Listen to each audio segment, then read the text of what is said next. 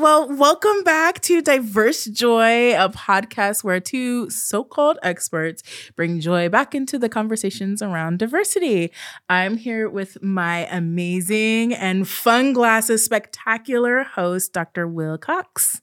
And I'm here with my beautiful, voluptuous, big, beautiful woman co host, Dr. Amber Nelson. That's right. And if you're wondering why I'm emphasizing her body, which is not normally something Not I would recommend you typical. doing uh, without someone's consent or Mm. an understanding, uh, as we're going to get into it, today's uh, topic will be weight bias. Yeah. Uh, but before we get there, let me Yeah. share some of my joy. yeah, what's bringing you right. joy?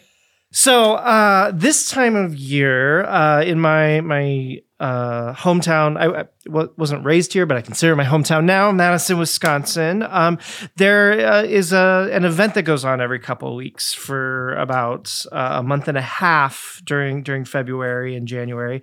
Uh, and it's called Camp Bingo. It's it's a drag bingo event that is a fundraiser for the AIDS Resource Center of Wisconsin. That's awesome. Um, and for each bingo session, they have a theme. So it's Mhm. kind of like kind of like a theme party. They had one that was like under the sea. Mhm. Uh, one year they did the, a theme around the movie Clue, and I dressed up as Miss White. Which, if you know that movie and that character, uh, she has this great scene where she's talking about this rage filling her up that led her to murder, and she's like, Fire. "Fire, flames on the side of my face." And so I made a costume where I had flames on the side of my face. Uh, so great. in the video version of the podcast, we'll stick a picture up. yeah. And then, of course, one year was Star Wars Oh. bingo. it's not like you have anything. No, that. no, and um, not only did I attend, I won the costume of course contest. you did. Of course, Of course you did. with my maximal uh, cosplay costume, dressed up as as Ahsoka Tano, who's a uh, female character in Star Wars, but I did a Mm. gender swap, so I have a cosplay where I'm a male version of of her because she's she's like my favorite Star Wars character. That's so cool. But it's always fun, you know. Me and my friends go, uh, have some drinks, play some bingo, and it's Mhm. all for a good cause. And it's just an all around fun time where uh, a lot of the gay community in Madison comes together for it, um, and it always brings me joy, which is I what I'm talking about. that. So, what about fun. you, Amber? What is bringing you joy right now? so great.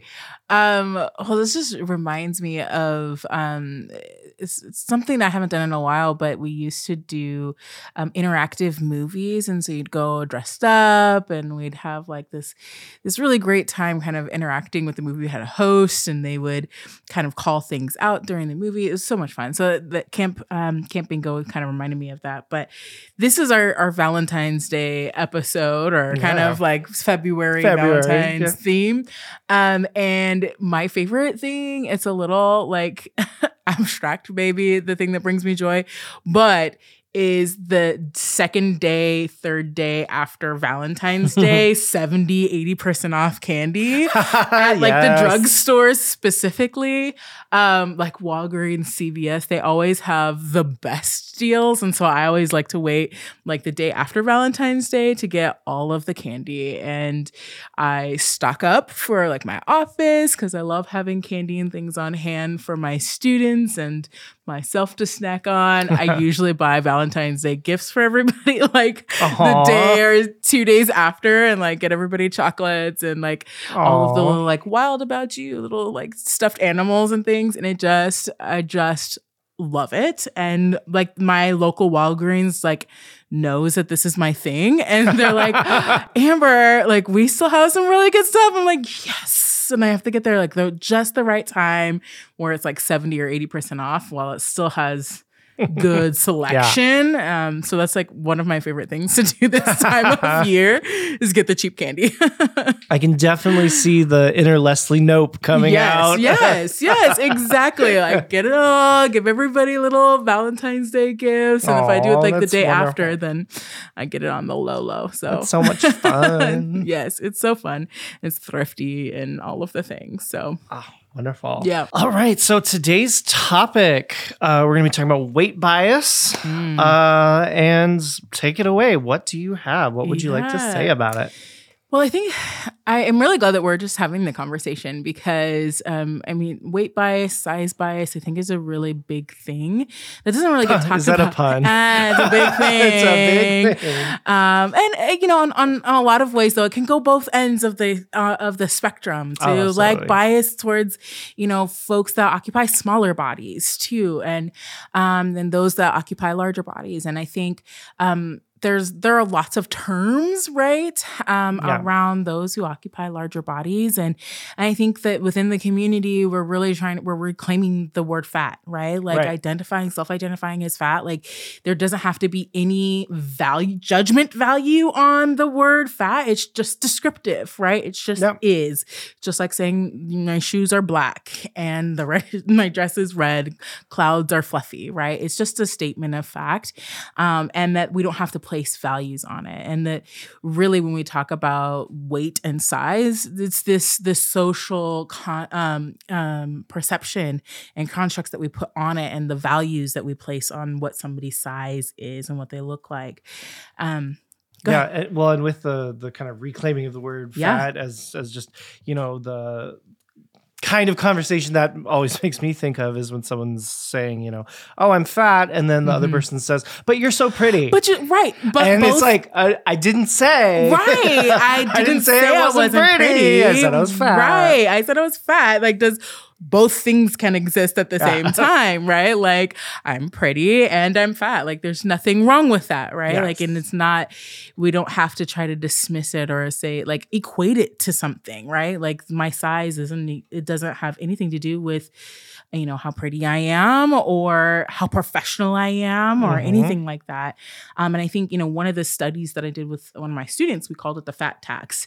Um, and we were really looking at self perceptions of fat individuals, professionals specifically. Um, and so we were looking at how does um, others' perceptions of them, um, of us, impact how we understand ourself and our own self worth, sense of Mm. shame, and things like that. And a lot of the things that we found that came up um, were that often feeling overlooked, um, underappreciated, don't not getting not getting promotions, um, feeling like um, people think of them as less professional um, and less competent, um, and and it comes in lots of forms. But feeling like I didn't get this promotion because they thought that I was fat, um, and there are definitely certain industries that tend to have more fat phobia than other industries do. Um, and we see that come up so much more. Um, but not only is that coming in the form of like professionalism, professional opportunities, and things like that, but we also see this weight and size bias in the ways in which our world is constructed too, right? And Yeah. our opportunities going um you know i was talking to my students the other day about just bias in general different types of bias and um and even my own privilege right that I there are a lot of things that I have a lot of privilege on and uh but one of the things that I think about all the time when I leave my house if I'm going anywhere the first thing that I think through my mind is like am I going to fit am I going to Oh. fit in the chair am I going is there going to be something um that is going to be comfortable enough for me you know we have like an auditorium and it's got the stadium seating and I'm like Meh. Are Ugh. these, is this booty gonna fit in this chair? Am I gonna be flowing over, flying, right? Having to Yeah. get like, I have to get a belt extender most of the time, not all of the time, but even then, like, I'm always like trying to like think skinny thoughts and like try not to be, a, you know, intruding on other people's space. And, um, Eh, but that's one that is the because the, the environment isn't set to accommodate people that are outside of whatever the ideal is uh, which is bonkers because the the average woman in the United States is a size between a size 16 and 18, which is considered plus size. Yeah. But our world is not made for people that Yeah. are plus size. Those should just be the size, and then the really small ones should be the minus size or Right, something, right? right. Because Or, they're less than average. yeah and and things things are changing in when it comes to accessibility of like clothing and things like that um and uh, to call out my own uh, again privilege is that um, I'm what some folks would call Lane Bryant fat, right? And so um, Lindy West is somebody who uses that term a lot, and there are others who use that term. But really, what that means is that most plus size clothing stores carry my size. I'm a size 22, 22, 24, um, sometimes down to a 20, but that's like a rare occasion. um, and so that's like right in the middle of the plus size kind of um, range. spectrum yeah. range. Yeah, it's usually 14 or 76, 14 or 16 to about a 28. Um, and so I'm right in the middle of that. And so I have the privilege of going into at least a plus size store like Lane Bryant and being able to find something for myself. We're also seeing a lot of stores like Old Navy and other brands that are being size inclusive. And I will just never forget. Um, when I went into Old Navy for the first time after they started their Everybody um, uh, campaign. And I actually was really overwhelmed because it was the first time I went into a store. Um, like a quote unquote normal size, straight size store. And I looked around and I was like, I can get anything here. Oh, like wow. there's going I it they will make it in my size. Um like I said, it was a little overwhelming actually at first, and it took me a while. I didn't. I don't even know that I left with anything that day because it was it was a lot to take. Choice in. paralysis. Yeah, it was a lot to take in. It was incredibly exciting, and also I just wasn't used to it. I'm used to having a very small section in the back of the store that's like, you know, a very small little select pieces that come go up into my size, and so there are changes. There are changes that are happening, but um, overall, it's still again uh, the world is still not made for us environmentally. Seats are not made for us. Um, spaces, I, will never forget a time that we went to a, um, we were actually on a cruise with my family and we went to one of the shows on, on board. And, you know, m- most of my family is um, occupy larger bodies. We're all big folks. I'm black and Italian, so I'm like, I I won the genetic lottery for Best you know booty. all the juicy, all the juiciness. Um, and so we we went to this to the theater and we sat down and they had arms, which anytime that there's arms, it's always something that yeah. is concerning. And it's always a, a, a, choice of maximum width. Right. Like just mathematically. Exactly. exactly. And we were sitting there and the chair was broke. And it was like, it was mm. a, it was theater seating. So it wasn't even like a standalone chair. It was like the sides of the chair just kind of like busted off. Um, and it was just so embarrassing. And um and so i just think about that. Again when it comes to our environment is just not made for us. And not only like things like seats and things like that, but also weight limits, like activities, things like that. Like I've always wanted to do the like um, you know, where you go and they do the faux skydiving thing, you know, and like you go in there and it's like the air pushes up. You know what I'm talking about? I'm looking at the producer, right? Like, do you know what I'm talking about? Like iFLY, I fly. I think that's what it's called. Oh. And like you go and you put the jumpsuit on and then like just oh, well, you're like okay. in a wind tunnel. Yeah, you're like in a oh, wind tunnel. And okay, you like yeah, fly, yeah. right? And I was like, that's the closest thing that I would get to to like skydiving because I don't think I can go actual skydiving.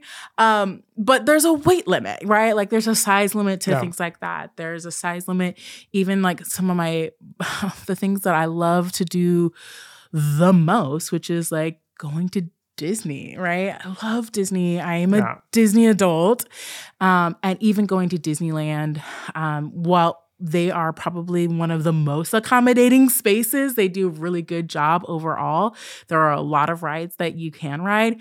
Um, and there are still ones that I can't fit, right? Oh. And that is hard. And it's those times that you, as a fat person, recognizing like, I the world was not made. I was gonna say I'm not made for this world, like this space in the world, but it's the other way around. Like this, these spaces are created not with me in mind, which means that I feel it's very easy to feel um, ostracized, isolated, left out, and not thought of. Um, and it really, I think, ends up putting folks. Um, uh, fat bodied folks into positions where they don't do as much. And then we have these perceptions of people um, like the movie The Whale, which got a lot of really great acclaim. And I didn't I didn't see it. Um, however, I have there are a lot of folks that that talked about like this is like a, a skinny person's perception of a fat person, right? Oh no. Which is that I haven't seen it either. yeah, it's that, you know, fat people just kind of sit in the home and they eat and they binge and they don't do anything but like self loathe. And that's really not the case. And also, the world isn't set up for us to be able to go out and do all of the things that we want to either. And so, um, anyway, yeah, there's a, just there's so many spaces where that bias comes out, and the fat phobia, even in industries and our organizations and professions, that um, make it hard for us even to move up in the world. We even see it in um, what what's promoted, right? Like politicians, um, even those that are overweight or fat, have lower ratings than others. Um, that we see a very specific ideal of what is competent, what is beautiful, what is professional. And anytime that we often see fat characters, even in media or in other spaces, they are the comedic sidekick. Yeah. They are Sassy best friend. they're sassy best friend. They are the comic relief. They or they're the villain, or they're you know they're there for the sake of kind of dismissing. They're they're dismissed, right? And they're rarely, really, very rarely ever the, The- main character. the the narratives you know make a character fat because they don't want it to be a potential that you know the the male love interest might go for the fat Right, friend. right. so it's fat because it's like well obviously Well, obviously, then- that doesn't create that complication in the plot of the movie where we just want his attention to be on the one female character. Exactly, exactly. Which then, just like when it comes to like internalized other internalized biases, like anti-blackness or anything else of internalized um, perceptions, um, we see the same thing for for fat folks too, right? So long did I, uh, you know, I just didn't date. I wouldn't go out because I'm like, Mhm. well, I'm fat. and when I get when I lose weight, then then somebody will find me attractive. Like I was like, I don't, I'm not ugly. Like I'm cute and I'm, you know, charming. all, all our video watchers know how adorbs and sexy and beautiful you are Thank you. Uh, but like for the longest time, like that, none of that mattered. And I never even like would internalize those things um, because I was fat. And so if I'm fat, then none of those other qualities can also exist. Um, and so again, we see this in so many spaces and all of that, but also in healthcare and how we're taking care of ourselves and what's expected of us as well. Awesome. Well, uh, the mentioning healthcare actually is making me think of uh, the stories I know you want to share, which Yeah. relate to that. But I think you had a book to recommend. Oh, uh, yes. during this section because we try to keep our recommendation at the end to be that joyful thing. But this book is is maybe more thoughtful and Yes. and about a bit about doing work, which Yeah. also important. Yes. Just not what we end on. right, right, right. There's so many things, but the So- book is called The Body is Not an Apology by Sonya Renee Taylor. I have read it over several times. Um, and she, it is not just about weight and size bias, but really taking the idea of um, what is body, because we have this movement around body acceptance and things like that, body positivity, which are all good. But what she really talks about is radical self love Oh, um and this idea that like it's not just like accepting my body but it's it's looking at beyond weight it's looking at ability it's looking at different things and recognizing that our systems are the ones that are flawed that are giving us these messages that make us want to hate our body um that make us want to not be in love with ourselves and our body. And so she talks about this idea of radical love um and it's it's um it- i'm going to probably pull up a couple of quotes when we when we talk about some some things moving forward but um straight from this book she's she's incredible um and so definitely recommend reading that. She's got a workbook that goes along with it um and it is it is uh revolutionary. you know, it's really transformative. It's Oh, probably um, and wonderful. Glennon Doyle has a podcast um, called "We Can Do Hard Things," and she interviews her. And one of the things she says is like, you know, the cover is as Sonya Renee Taylor, who is also a fat black woman, and she's like naked on the the cover. She's got like some, you know, strategically placed flowers and things like that.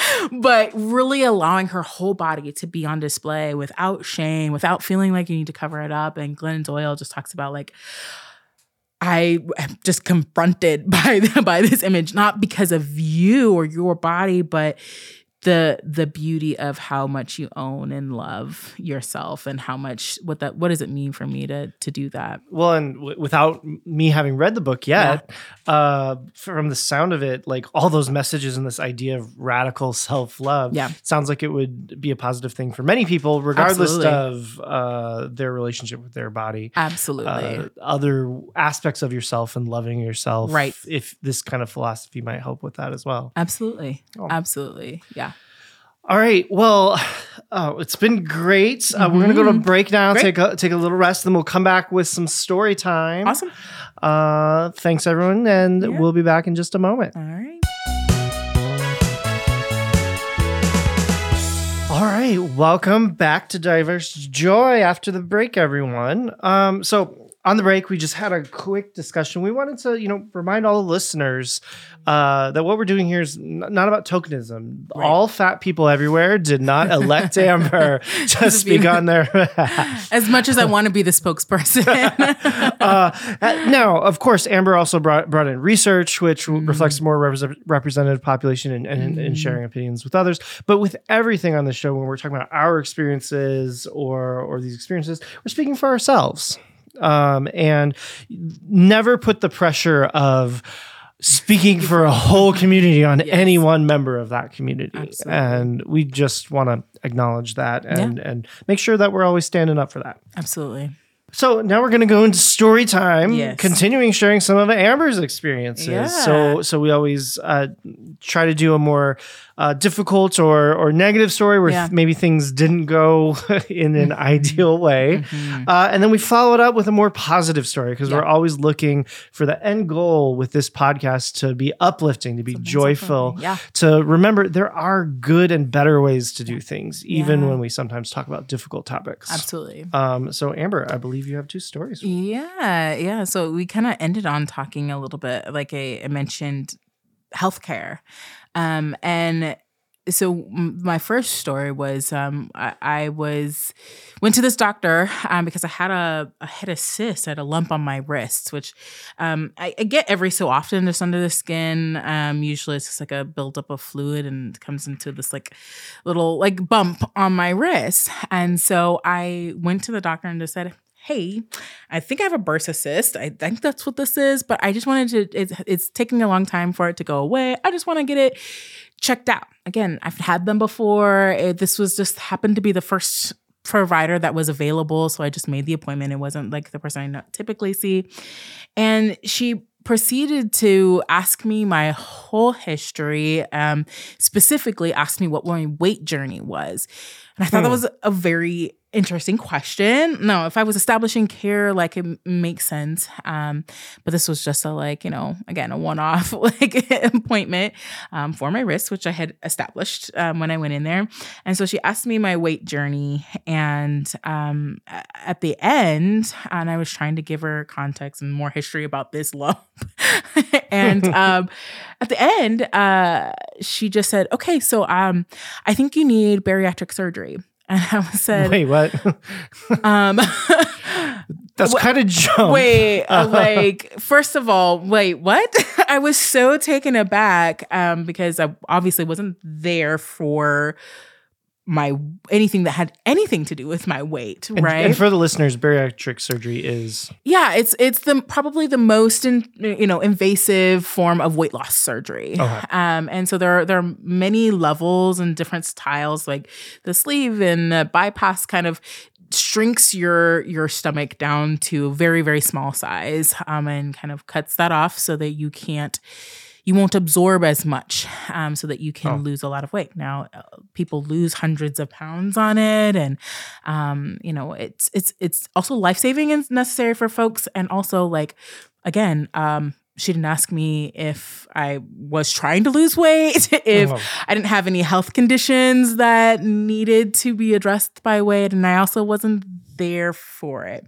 Um, and so it was it was interesting because I, I have a cousin who used to call it the broken finger syndrome, uh, and which is like he's he's a person of size, and he would go to the doctor, and every single time it was about his weight, even if he went in for a broken finger. That it's Yeah. like if I was thinner, didn't doesn't necessarily mean I wouldn't break my finger, right? Oh, I, when you said broken finger sy- syndrome, Mhm. I thought of the joke where the guy, it hurts when I touch here and it hurts when I touch here and Oh. it hurts when I touch here. And the doctor's like, yeah, that's because you have a broken you have a finger. broken finger. no, no, no. But I don't know. Okay. Uh, More- now I have a new association with that. All right. more that like I go in for a broken finger and all of a sudden it's about my weight, right? Yeah. And that's exactly what happened to me. Yeah. Well, and I'm so sorry. It sounds like this doctor kind of took a look at you Yeah. based on appearance, was like, Yeah. oh, She needs let's, to address let's go all the way to bariatric surgery. Yeah. Let's, let's, like, that's, that just seems like ugh, such a Right. jump. And even if it was something that like I, I had to address or for whatever reason, there are lots of steps to take before going to a conversation about bariatric surgery, let Yeah. alone on the very first time you meet them. So um Mm. I think again it was and and I even remember her saying like people should be thin. and I was like What? Okay um and so and, and i'm not saying that, that every doctor or every person in the medical system not. feels this way this was just my experience with this particular practitioner um and i hear lots of of fat bodied folks that don't like going to the doctor because they're concerned Absolutely. that it will be a broken finger syndrome And also, I mean, being too thin or being thin. Uh, sorry, we had Sorry, a we little, got we had a little dog squeak. Uh, being thin or too thin Right. also has lots of health problems associated with it, and especially historically Right. was a big problem. Right. And it's also, you know, again, there's a misperception that if you're thin, then you're healthy. Um, And so I, I, I don't I don't know exactly where I define myself now, but uh, for much of my life I was very thin and probably not very healthy. right, right, right. And like, you know, again, it just perpetuates socially and from lots of perspe- lots of spaces to do things that mm, aren't healthy to to maintain a specific body weight too. Um, so yeah, I, I think that that is uh, a not an uncommon, unfortunately, experience in the medical system, um, whether it manifests exactly like that or not. Yeah. But there are times where it can be positive. Yeah, Yeah. exactly. And and I think um, my current physician. It was probably the most positive experience I ever had because I was like, all right, I'm establishing care. I have to like get my head ready to like answer all the questions about my weight and like Pull on the armor for the battlefield of having this conversation. Yes, and having to do the whole thing and um and I've always been very like comfortable in my body and my size. I've always been plus size and um but but having it can be very triggering going to the doctor and then like having every Yeah. single thing point back to that. So I was gearing myself up for it and she had the a very positive approach um, and really took a health at every size perspective, which is growing in the medical community, which is lovely. But really, how she talked about it was like, okay, you know, I do have to ask about weight, but I ask every single one of my patients about, you know, how they feel about their weight, what they do to maintain um, activity and and their diet. And she said, and when I say diet, I don't mean like dieting and just like, what do you eat? And so she did such a beautiful job of, first of all, just normalizing it. Like, I'm not only asking you about your weight. She just said, like, I just want to know what your activity level, what do you do every day? What kinds of foods do you eat? So she normalized it, made it very benign. Um, and then when we talked about like, you know my plans moving forward it wasn't about weight loss. Um even though i technically fall in like an obesity ca- you know category in my bmi which is a whole other thing. And when we talk about bias in the healthcare system um bmis and things like that that are are not meant for everybody and they're faulty and Yeah. and don't work don't work. Um but she talked about like okay like let's just what are the what what's what are your goals? And like let's make some goals towards towards that. And i was like i just care about being healthy. And she's like that's all i want for you too. And talked about like um okay well what do you want? And she's like and i was like well i don't know. I was thinking about just walking. She's like great. Next time i see you like you know have make sure you've taken some walks you know like okay. And like every time i go in even if i've lost like a pound or i've maintained or anything like that she doesn't one overly focus on my weight. And second when i have made any minor success she overpraises me.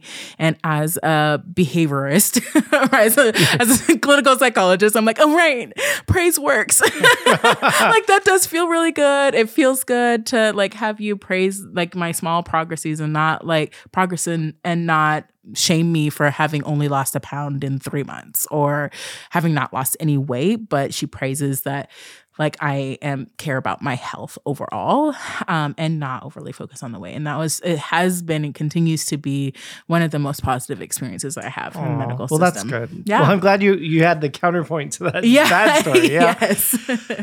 Well, awesome. Well, thank you for sharing as yeah. always. Absolutely. Um, so uh, our, our next segment is the the audience question, Yeah. and and the way we're doing this, we we have a, a battery of questions, and we Right. try to kind of pick from them. If there's one that happens to fit the theme of the episode, go for that.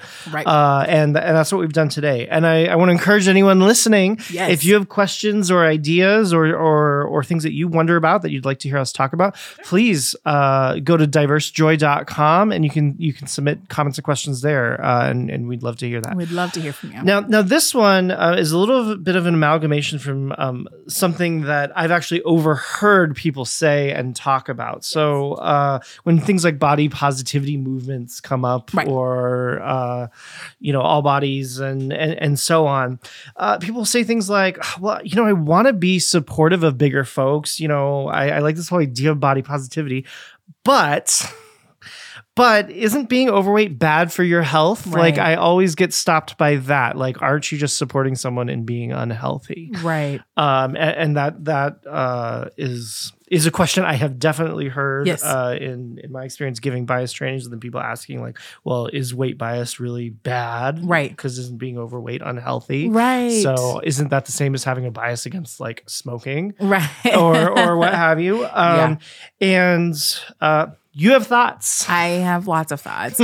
um, first of all, there again, it, what's underlying that assumption is that like somebody who's overweight is not healthy, um, and it's not actually true, right? Yeah. Like health, and so the the movement, first of all, is moving towards this idea of health at every size, um, and the other part of that is that like um, when somebody says, "Well, but you, you need to be healthy," the underlying assumption again is that like, "Well, you're fat, therefore you can't be healthy," um, and there's a value in that. The value is valuing thinness, right? Is still centering what ideal body looks like and should look like, um, and that and the and the correlation between weight and health isn't Right. what people tend to think it is. Absolutely. Again, when, we, and when I The talk medical about research, yeah. Mhm, when we talk about the arbitrary like designations of obesity and whatnot are based on BMI, which isn't necessarily something that is um well well decolonized and centered that can work for every everybody um and every body type. But it is it's used in that way. It's used to as a designation. Um and we see that it's it's faulty. It doesn't work for everyone. And actually i'm going to pull up this quote from um Sonya Renee Taylor body is not an Hey. apology. Um and i come back to this often. Um and she says there is no standard of health that is achievable for all bodies. Our belief that there should be anchors the systemic oppression of ableism and reinforces the notion that people with illness and disabilities have defective bodies rather than different bodies. Equally damaging is our insistence that all bodies should be healthy. Healthy is not a state we owe the world. We are not less valuable, worthy, or lovable because we are not healthy. Lastly, There is no standard of health that is actually achievable by all bodies. And that's what I come to, right? Is like it's not it's not something that everybody can achieve. Um, to just because somebody's body is different, whether that be from an ability standpoint or a size standpoint, doesn't mean that they're not healthy either. Um, and how can we rethink what that means. And so the medical system is, like I said, um, and moving even away from the idea of like body positivity or body acceptance, but again, recognizing that there's health at every size. And the biggest tenets of that is like looking at that there's natural diversity in body shape and size that there's ineffectiveness and that uh, it acknowledges the ineffectiveness and dangers of dieting for weight loss again when we have this over over perception on size and weight then we are reinforcing the need to do crash diets and use things that are not healthy for you long term to maintain some ideal body weight. Um, it emphasizes the importance of like relaxed eating in response to our own internal cues, right? Rather mm-hmm. than a schedule or kind of this externalized um, way of eating. And um, it also acknowledges the critical contribution of our social, emotional, and spiritual self, as well as physical and health happiness, which I think is just, again, it's such a holistic way of understanding weight and size and health that doesn't only center well, you're at this BMI, therefore you must do whatever you need to to to decrease. Rather, it's saying let's take your whole self into consideration and find things that are going to be sustainable for you so that you can have a healthy life, not not a skinny life. gotcha. Yeah. Yeah. Yeah. Yeah. I like that very much. Yeah. Yeah yeah so uh, yeah health at every size is um, there's lots of new we can link maybe um, some of the new Definitely. research and articles on health at every size that's coming out in the medical journals um, but yeah i that's think great. that that's that's a that's the way that i like to think about it rather than saying oh well you're fat therefore it's unhealthy and therefore i can't support you being fat right yeah. because it's like smoking it's it's not it's not yeah. the same awesome perfect Thank you so much. Yeah. Now I'm going to share one of those habit breaking yeah. skills. Sorry, I didn't throw back to you. No, like, what is right. our habit breaking skill today? Today, we're going to talk about uh, one of those kind of bias concepts. This is one of the things that uh, is what keeps by maintaining bias in our minds and our cognitive systems over time. Um, so you know we we talk about biases as as habits of mind. That's part of the core of this whole idea of of the bias habit breaking training. Uh, and one of the things about habits is that we have the habits because our brain has figured out that it, it thinks it has a good way of doing something. Right. It's been reinforced over many times, and so it becomes more and more efficient. Right. And your brains, our, our brains really like efficiency and they want to maintain efficiency that they've achieved. Yep. And so when external information kind of challenges that, so so some of the efficiency we're talking about here is say a stereotype. We think that's an efficient way to perceive perceive someone uh, when that gets challenged, your brain kind of doesn't want to have to deal with that information. Uh, and it wants to maintain the habit it already has in place. And there are a number of ways that your brain kind of in, avoids having to incorporate new information or give it its proper due. But, but one of those is our concept for today, our skill for today, which is called confirmation bias. Right. Something many of you listeners and viewers have, have maybe heard of before. It's something that people talk about colloquially a lot. Uh, but in terms of, of how we're going to talk about it, so this is specifically about how we weigh different forms of information. And so when you have a pre-existing expectation, pre-existing notion, like a stereotype, right uh, when you get new information, your brain uh, doesn't always balance different kinds of evidence equally. Right. Well, let's say that overweight people are are uh, unhealthy. Unhealthy, yeah. Um, so that, that let's call that the stereotype that if you're overweight, that means you're un- unhealthy. Well, right. as you go throughout the world, there are going to be uh, some overweight people who are unhealthy. Unhealthy, yeah. Absolutely. When you encounter that a person like that, uh, that's a piece of confirmatory evidence. Right. The, it matches this expectation, this right. stereotype. Uh, but you're also going to encounter some overweight people who are very healthy. Right. Um, And that's a piece of disconfirmatory evidence. It doesn't accord with the stereotypical habit of mind. Right. And what ends up happening, ideally, for every one person, uh, one overweight person who is healthy and one overweight person who is unhealthy, those are equal pieces of evidence. Right. You know, um, but the way your brain actually stores and remembers that evidence, it Right. weighs the confirmatory evidence more heavily. Right. This is something my research lab has studied a lot. Uh, Yeah. and in some of our research studies, it actually, we can kind of translate it to a mathematical ratio. Wow. And that's a ratio of, of three to one. So Mm. for every one Mhm. overweight person who is unhealthy, Yep. it takes three healthy overweight people to balance out that one example Yes. because your brain weighs them uh, less heavily. Right. And hopefully my way of Right, talking heavily. about it, like the weighing and heavily, Right, doesn't get right, right. confusing with the weight example. Uh, I usually Yeah. talk about it with sexual orientation or, or Yeah, race yeah. stereotypes. But but the point is, uh, the way your brain gives attention to and, and holds on to that information is biased in favor of confirmatory evidence. Absolutely. And so what this means is if we're going throughout a world where, as far as the actual people you're meeting, Yep. you know, the stereotypes are not true. Right. They're just maybe arbitrary. So Right. like 50-50 chance that a given Right. stereotypic expectation will be upheld or or disconfirmed. Right. Uh, you end up believing the stereotype more and more and more because Right. your cognitive systems are holding more onto those confirmatory pieces of evidence. Right. And, and this brings in uh, why why stuff like the recommendations we make at the end of each Mhm. episode uh, end up being so important because Yep. if you're consuming media and having more positive interactions uh, with more people, more examples of people who counteract stereotypes, it's helping to work against this Absolutely. confirmation bias tendency. Yeah. Well, a- and yeah, we've talked a lot about that. Is like how, you know, I think one of the last episodes we talked about I was talking about that self-assessment piece, right? And like recognizing where are where are some of the areas that maybe I have some reactions to and intentionally going back to another past episode, but intentionally increasing my um, awareness and exposure to things that disconfirm maybe my Yeah. bias um, and things around weight and health, right? Like there's this um, uh, uh, woman, and I'm not going to remember her last name, but Jessamyn, she does um, yoga yoga for everybody so like Hmm. everybody um and she is in a plus size yoga like master um and does inversions and everything but it just just again it just confirms this idea that because you're fat you can't do yoga you can't you're not healthy right Yeah. and so yeah absolutely coming back to like all of our recommendations one are ways to and in um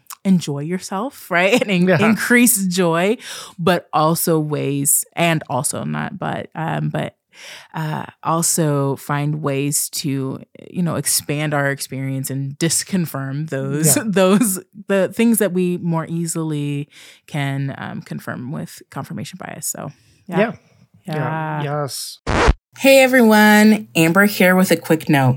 Later in this episode, you'll hear me recommend the Prime Video show called Watch Out for the Big Grrrls. It's a reality show that stars Lizzo in search of backup dancers. Now, since the recording of this episode, some of Lizzo's backup dancers have actually filed a lawsuit against her for harassment. And we've been keeping a close eye on what's happening and how that's progressing to decide whether or not to include that part of this episode. However, as of the release of this episode, motions are still being filed and it hasn't moved to court yet. So while we obviously stand with victims of harassment, with this episode being about weight bias specifically, we decided to keep that recommendation in because of the representation of body positivity and the celebration of big girls that it is. Now, on with the episode.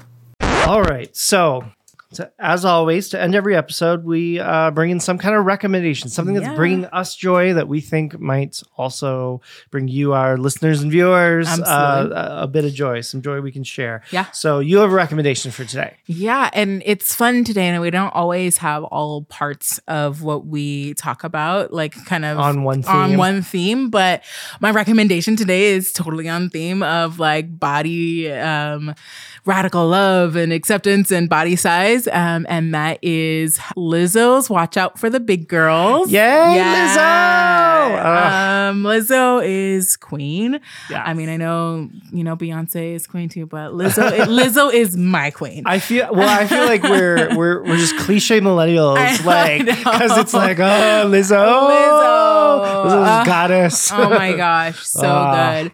Um, I got to see her in concert recently, and it was amazing. Oh, I hate you. um, I was so good. It was so good. Ah.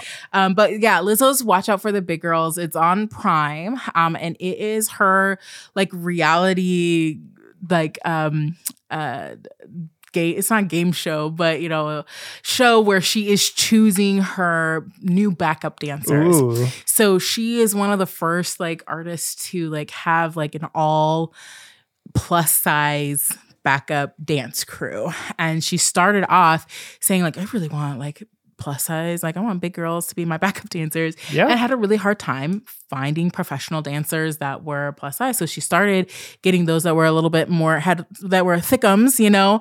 Um, but she was like, I want, I want big girls. And that's the name of her dance crew or the big girls. And so it just goes through, she brings folks in, they audition, and then they go through a series where they have comp- it's a competition series, right? And Yeah. so they do competitions and different things, and folks get, you know, kind of eliminated along the way. And then she chooses her final crew that they get to go to um, Bonnaroo with her. And Ah. um, and many of them are like now on tour with her. And so like Oh. going to her concert and being able to see them, like You get to see them on stage. yeah, yeah, yeah. You get to see them on stage. It's so cool. Like contestants like Jayla. Shout out Jayla if you happen to be listening. I don't think you are, but if you are, that'd be so cool. Um, and it's really cool to just like Aw. watch them um, after you've seen their whole journey. Yeah, definitely check it out, Say- especially uh, if what- you like what's it called again? It's called Lizzo's Watch Out for the Big Grrrls. Watch Out for the Big Grrrls, and it's streaming on- on Prime. Streaming on Pride. Oh, Yes. I so I've never seen it, but I'm So excited. good. Anything So with good. Lizzo, I'm there. Yes, it's amazing. oh, that's awesome. Yeah. All right. Well, I'm Dr. William Cox And I'm Dr. Amber Nelson. and produced by Eric Roman Binding with music by Jay Arner. Diverse Joy is consumable as either an audio only podcast or a video podcast, both accessible at diversejoy.com. Diverse Joy is the official podcast of Inequity Agents of Change, a nonprofit devoted to the dissemination of evidence based approaches to reduce bias, create inclusion, promote equity, and enhance diversity. All that great Jedi, work. Learn more at biashabit.com. Thanks for listening. Bye. Perfect. Awesome. How do you feel about it? Good. All right, that's it.